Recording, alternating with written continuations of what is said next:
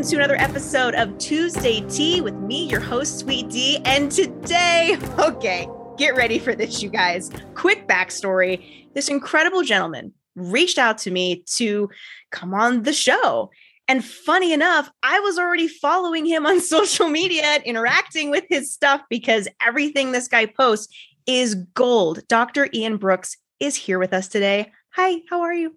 I'm doing wonderful. Dr. Ian Brooks is the chief executive and founder of Rhodesmith Consulting, leading transformations of people and organizations for over 24 years.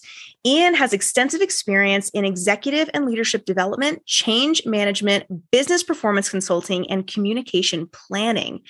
His new book, Intention, offers a practical guide to transformational change through meaningful action. Yes. I'm really excited to read your book. Yay, we need more yes. books like this. I tell you, it was a, it was a love hate relationship with it, but I have to say that in writing intention, it really um, offered me an opportunity to also be a client of what I was mm. actually writing. And it was a wonderful experience. One I don't necessarily want to repeat anytime soon, mm. but as from a writing standpoint, but definitely something that I consistently think about all the time in my own growth and expansion, both as a business owner, but also as an individual. I love that you kicked this whole thing off by saying, I learned from this too. It's yeah. not just for you, the reader. It's like, this was my process. Come check it out. I love that. Right. Very cool. Yeah. Wow. Okay, so let's back up and start from the beginning. Right. Where are you from? Who are you? Where'd you grow up? All that jazz. Fill us in. Yeah, so as as you mentioned, Dr. Ian D. Brooks actually grew up in Virginia, right outside Washington D.C. I still consider it home. All of my family's back there, but I have to say that even as we talked about my book Intention, even as a 13 year old, I decided then that I want to be a clinical psychologist, and everything from that decision of deciding or wanting to know why people do what they do and heck why I was doing the things that I was doing really earmarked a path and a plan for me to actually experience life in a world and people in a way that I could not have authored myself in any way, shape, or form and couldn't have imagined. And so, because of that, um, from that 13 year old decision, I made decisions on a plan to actually go and live in different places here in the US, go to different schools, um, from an education standpoint, and heck, even decide on the career choices I was making based off of one, learning something there, which I was planful around, but secondly, also learning more about myself. And so that journey took me from Virginia to then living in Atlanta for four years, and then living in Montgomery, Alabama for several years, and then make my way out here for Cal- to California um, for now what seems to be 20 years, each with an intentional purpose of development for myself to see who I am, but also expanding who I am as well to even test my limits, to really push the boundaries and say, you know what, if I'm going to fail, let's fail, but have a story to tell. Because I know I have the capabilities to actually do something different and or to learn from this and be even better. Mm-hmm. So that's kind of how I've actually made my way now into being now in California and even starting my business as it relates to my business from a coaching perspective. As you mentioned, helping individuals improve their stories, it's really intended to really take that personal and professional development and looking for that expansion. For those people who are tired of being in their boxes, um, much like myself, who are always constantly challenging myself to do something different, um, I really work with people who are really to take willing to take that step forward. And starting off as a clinical psychologist and now make my way into the coaching space um, has really afforded me a, a, again a story that uh, I could not have made up on my own. I can only imagine not only the stories that come with you from the people that you've helped along the way, yes. Right? but yes, wow, how might one go about creating a detailed plan for themselves mm-hmm. with clear intentions? Like, what does that look like? Is that writing a list? Is it more expansive than that? What is what does that process look like? You know, it's it's funny. You start off with a plan, and that's where we often start off with. But yet, I take us back even further because I realized a lot of my clients and heck, even myself struggle with the plan and its execution, and as important, its sustainment. But the problem wasn't necessarily that plan or the sustainment. It was I didn't necessarily do the work on the front end. So, in that respect, in building a plan, it first starts off with one discovery. Discovering really what is your value? What is truly your priority? What are you passionate about? what do you think you're good at? From that discovery, we, we get an authenticity of who we are from a value based perspective in understanding that one, what we think we're solving for, well, oftentimes it's just a presenting problem, not the real issue. And or as important, we're trying to match what we see on Instagram or Twitter or what someone else has done outside of it truly being our story and what we really want to achieve. Mm-hmm. And as such, the very first thing before we build a plan is that discovery. The second piece before we behind that discovery is the principle of you. Understanding who we are as individuals. Because guess what? We can't judge the book based on the chapter we walked in on. And in this very single moment of which we're talking right now, as you ask me, what is my history? What is my story? Because there's so much that has led to me being who I am right here, right now. And as such, we all are in that same place where we have different characters, where we have different moods, we have different roles that we play in our in the lives of others. As important as we speak about others, what's in our environment that keeps us where we are, that keeps us safe, that keeps us in a survival mode, that lets us know that we are validated. Now, that doesn't mean that it's comfortable, doesn't mean it's pleasant, but it tells us that we're alive and that tells us some level of meaning. In that, when we start to discover who we are and the things around us from an environment perspective, our people, places, and things, that affords us a chance to actually be authentic and also clarify what are we willing to do so now that we've come through discovery of what is it that I'm passionate about and really what's my priority. And then secondly, in that vein, who am I? In answering the question of the principle of what's making me me, now I can develop a plan that is authentic to my voice, my current realities, and my choices to then begin to take some steps. Those first two areas are critical prior to us even jumping into developing a plan because that plan is just going to be a reflection of whatever we come up with before in those first two areas. And again, as I started off with, oftentimes that plan doesn't reflect that.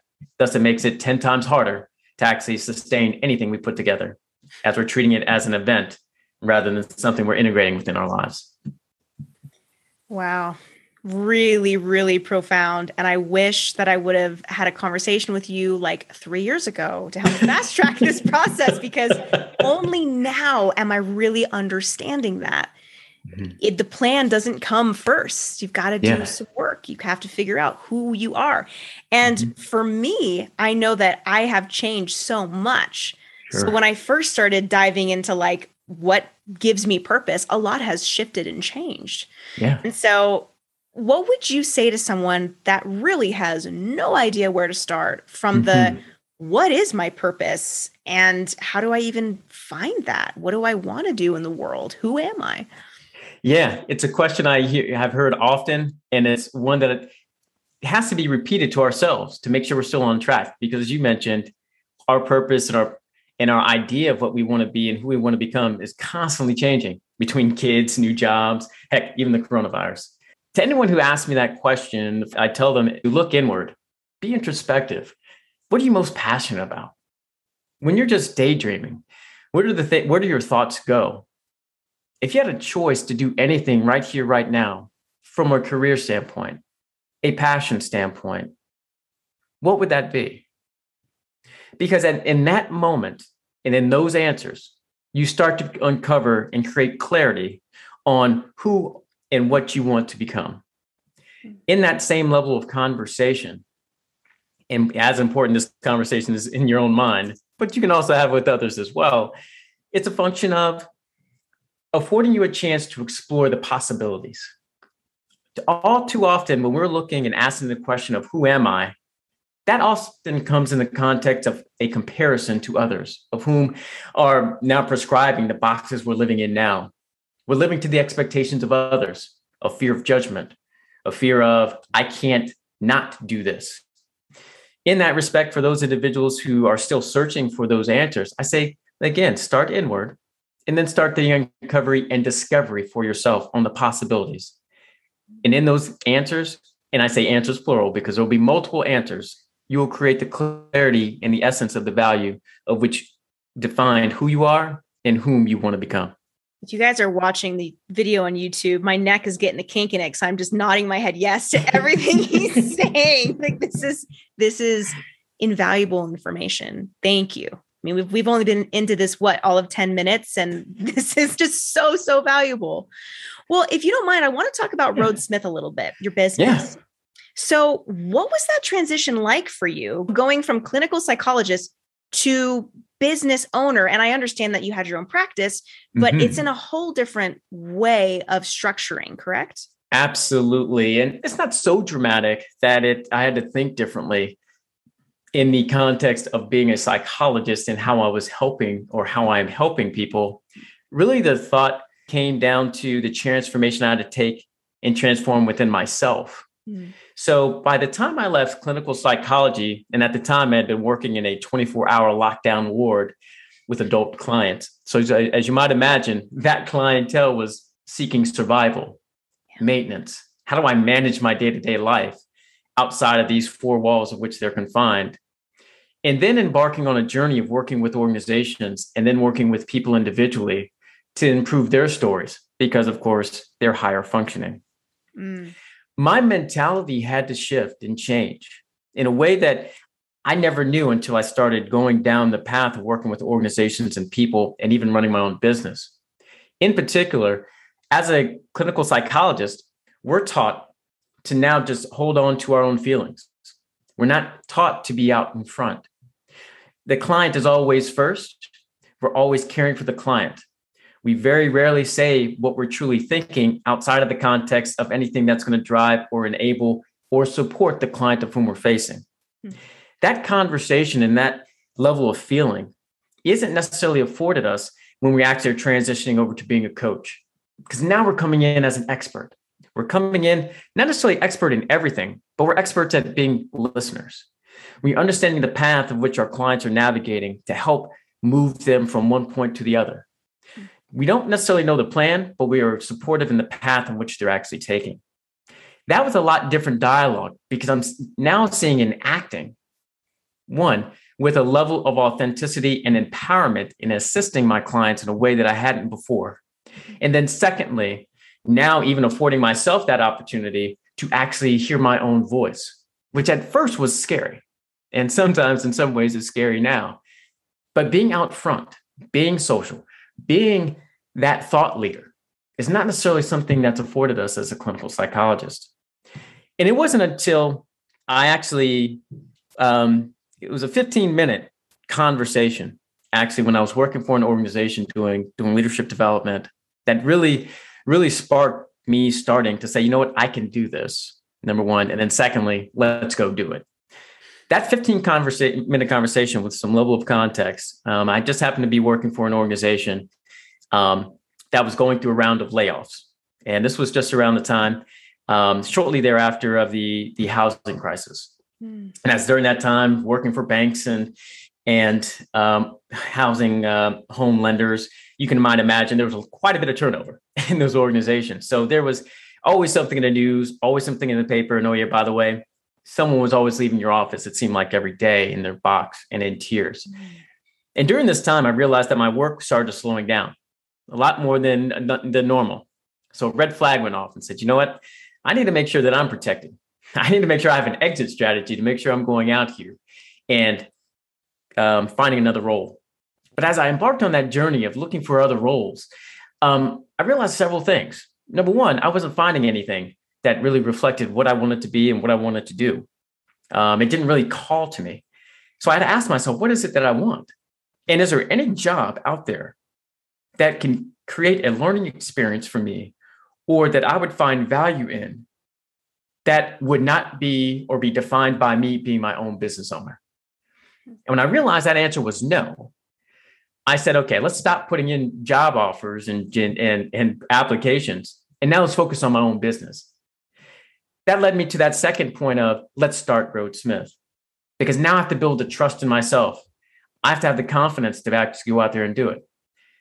I've actually built the capabilities. Now let's go do. And having that and being at the forefront, now being a business owner, I can no longer hide. Similar to what I was doing as a clinical psychologist, or even working for someone else where I'm defined by a box that they place me in. And I'm only as good as the pawn in the, the chess move in which they want me to play in. Now, I, a total level of freedom and empowerment that I had not afforded myself up to that point. And so from that journey of going from clinical psychology, in that 24 hour lockdown ward, to that moment of that 15 minute conversation with my manager, to then starting Rhodesmith, it was an extremely uh, transformative experience for me. And oh, yeah, by the way, I did get called in for a 15 minute conversation because I keep on saying it. And during that time, I was informed that I was being kept, but moving to a new job, uh, which was nice. So I had already started Rhodesmith. And oh yeah, by the way, I was starting a new role of which I had never embarked on, had never knew the group existed, and I had about 25 people reporting to me of who knew the job better than I did. Wow. So it was truly a transform transformational uh, experience at that point. But I never lost sight of Rhodesmith and building up my confidence and my voice through that platform because it was necessary. Because five years later, after that conversation, I had another 15 minute conversation, and unfortunately, I was not kept. So mm-hmm. um, it allowed me to set the foundation for me to move forward.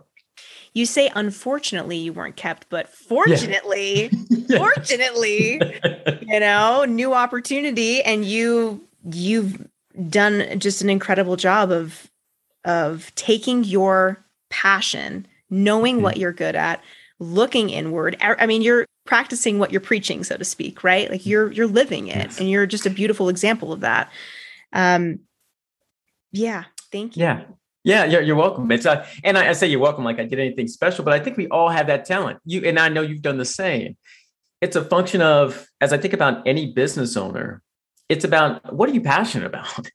Um, because if you're not passionate about the work you're going to do, you're not going to survive. The second piece is what do you enjoy? Right? Just because you have a passion for it, well, I'm, it doesn't mean you have an enjoyment. Because I attach enjoyment towards those times when you're going to have the valleys. The times when you're when it's real lean when you don't have clients when you're gonna have to stay up late when you're pushing yourself and you're so vulnerable in places that you didn't know anything about. Like how do i do all the marketing? How do i do all the finances? How do i set up my llc et cetera et cetera et cetera. Those are points where it's in the moment it's going to stink. But your enjoyment of saying this is the right thing to do is going to go so far and push you through those moments. And to your very statement, while it, it was unfortunate um, that I did lose my role, and I say unfortunate and probably unconsciously because I loved my team. I just mm-hmm. truly enjoyed being there with them um, because they were just awesome people. But to your very acknowledgement and to what that enabled, it really enabled me to springboard Rhodesmith and even myself, individual, agnostic of of my business, to be the person I needed to be, mm. um, both for my clients, but also for myself. Very well said. In having this conversation of mm-hmm. taking action, that seems to be the common theme that I'm yeah. reading from you is like you are an action taker. It's like if you set your sight on something, you're like, I'm going for it. We're just going to see mm-hmm. what happens. Do you have any strategies or tips on how we, me included, mm-hmm. might consistently sustain taking new action? Yeah, you know, it's it's it's um, something that is consistent with me. That once I have it in my mind that this is what I'm going to do, this is what I'm going to do. Mm-hmm. I can tell. uh, and and you know, one of the things that is is imperative is, and I talk about this in my book Intention, which you see here quite a bit, is around our capabilities. And one of the greatest capabilities we have is to trust ourselves. And if we can't trust ourselves then how can anyone else trust us? And then, secondly, how are we expected to move forward? At that moment of trust, to say, you know what, regardless of what happens around the next corner, of which I really can't dictate or even know. But one thing I do know is that I can trust myself and have that efficacy. I have that confidence to say, you know what, I will figure it out. It's in those moments and in that time period of which I can then take steps and start to move forward and say, okay, this is now what I want to do. It's also in that confidence piece is acknowledging what I don't know. Hmm. In that, the second point I would underscore is support. What level of support and anchoring can I get from others? That could be a personal coach, that can be having a mentor, it could be family members if it's financial or just that those cheerleaders in your back pocket because sometimes, again, we don't know everything. Recognize where your support system is. And I say support system, not in the context of those individuals who will always tell you the right things, who will always say yes to you, or those who are trying to keep you in the box that you're trying to leave. It's that support system that says, you know what? I got faith in you. Mm-hmm. I, you know what? Go for it. I have your back, regardless of what happens. Mm-hmm. I'm here for you. Those people and those things are few and far between. But if you surround yourself with individuals and they can offer support to you, it's extremely important. And guess what? Your confidence then even gets higher. To maintain that level of consistency, though, of which I know I find myself, and it's always hard when we're changing our lives, we're so vulnerable and we're unveiling so many things that we thought we were good at, but really we just swept things under the rug.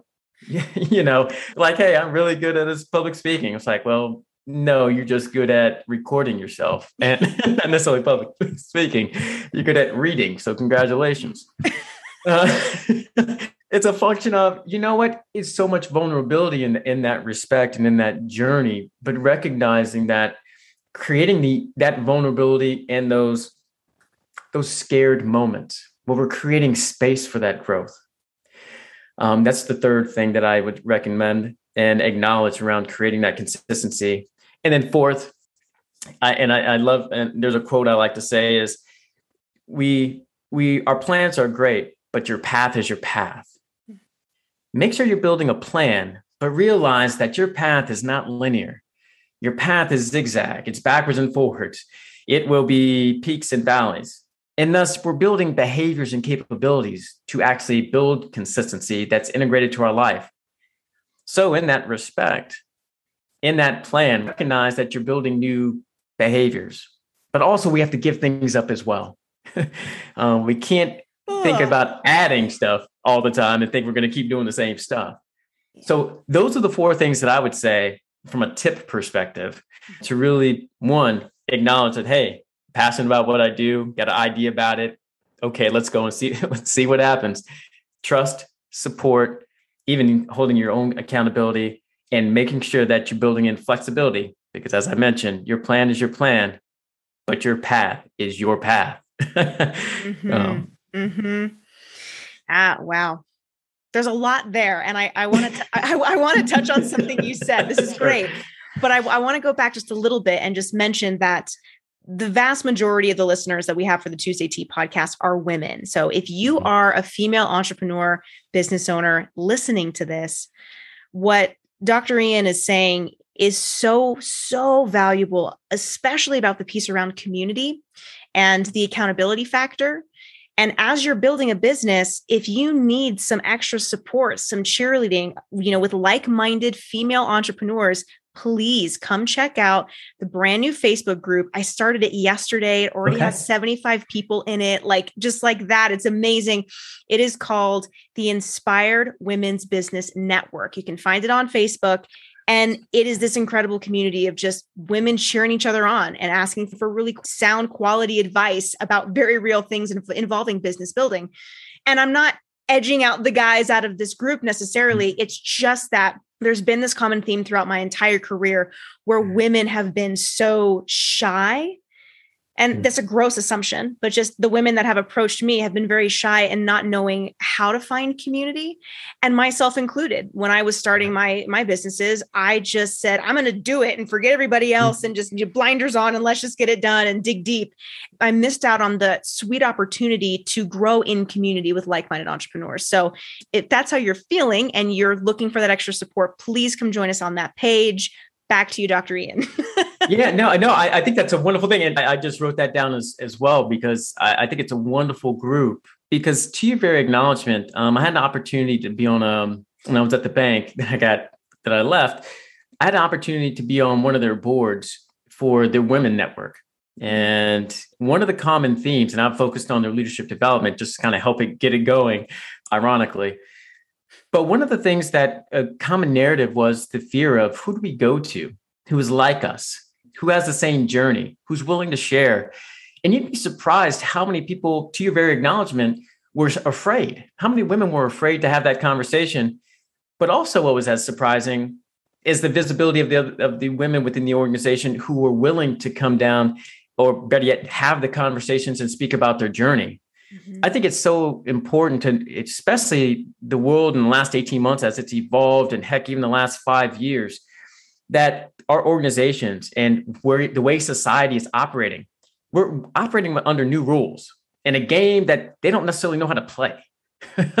right? So imagine that the rules are being made up as they go along. And so as we're having this conversation and and having a network of support, of shared experiences and sh- shared frustration as well as sharing in successes, it's so important to have that and that just goes to show that there's a community out there for everyone to really build us and support us in every way possible. Definitely. Now, if that's not the type of community that you're into, the whole online mm-hmm. community, that's fine. There are so many amazing resources out there, your local chamber of commerce. There's there's mm-hmm. ways to get involved with community individuals so that you can continue to build your own accountability people yeah. too to have in your back pocket like you said right yeah i didn't have my mentors and my coaches look i'm a coach and a mentor i have coaches and mentors i have to yes because it keeps me accountable like it's yes I don't know where I would be without them, truly. And so, to mm-hmm. that. I want to ask if folks listening want to get in contact with you and potentially do some coaching with you, what does that look like and how do they do that? I can be found at rhodesmith.com. That's R H O D E S S M I T H.com. On that particular site, you'll see some of the offerings of which I do have around individual coaching as well as group coaching. Um, for those looking for that individual coaching experience, it's really targeted to that really that expansion where that accountability is definitely placed placed on you and there's a lot more detail of which we go into specifically around your journey and where what you're trying to achieve likewise from a organizational or more specifically even a group coaching experience here it's where that collaboration really comes to the forefront where you're afforded the opportunity to learn from each other while also going into your own unique experience um, that group coaching experience is around six weeks in length and you'll get an opportunity to really establish that foundation of one camaraderie as well as your own experience to make sure that you're moving forward across the board. Also on that Rhodesmith site, you'll also have access to my book, Intention, Building Capabilities to Transform Your Story. And you'll see this podcast as well as other uh, opportunities where I've, I've had a chance to speak, articles of which I've actually written as well. Amazing. Thank you so, so much for taking this time and for being willing, the first male to come on to the show. My goodness, it is just such an honor to have you. That's it for this week, guys. We'll see you next time. Bye.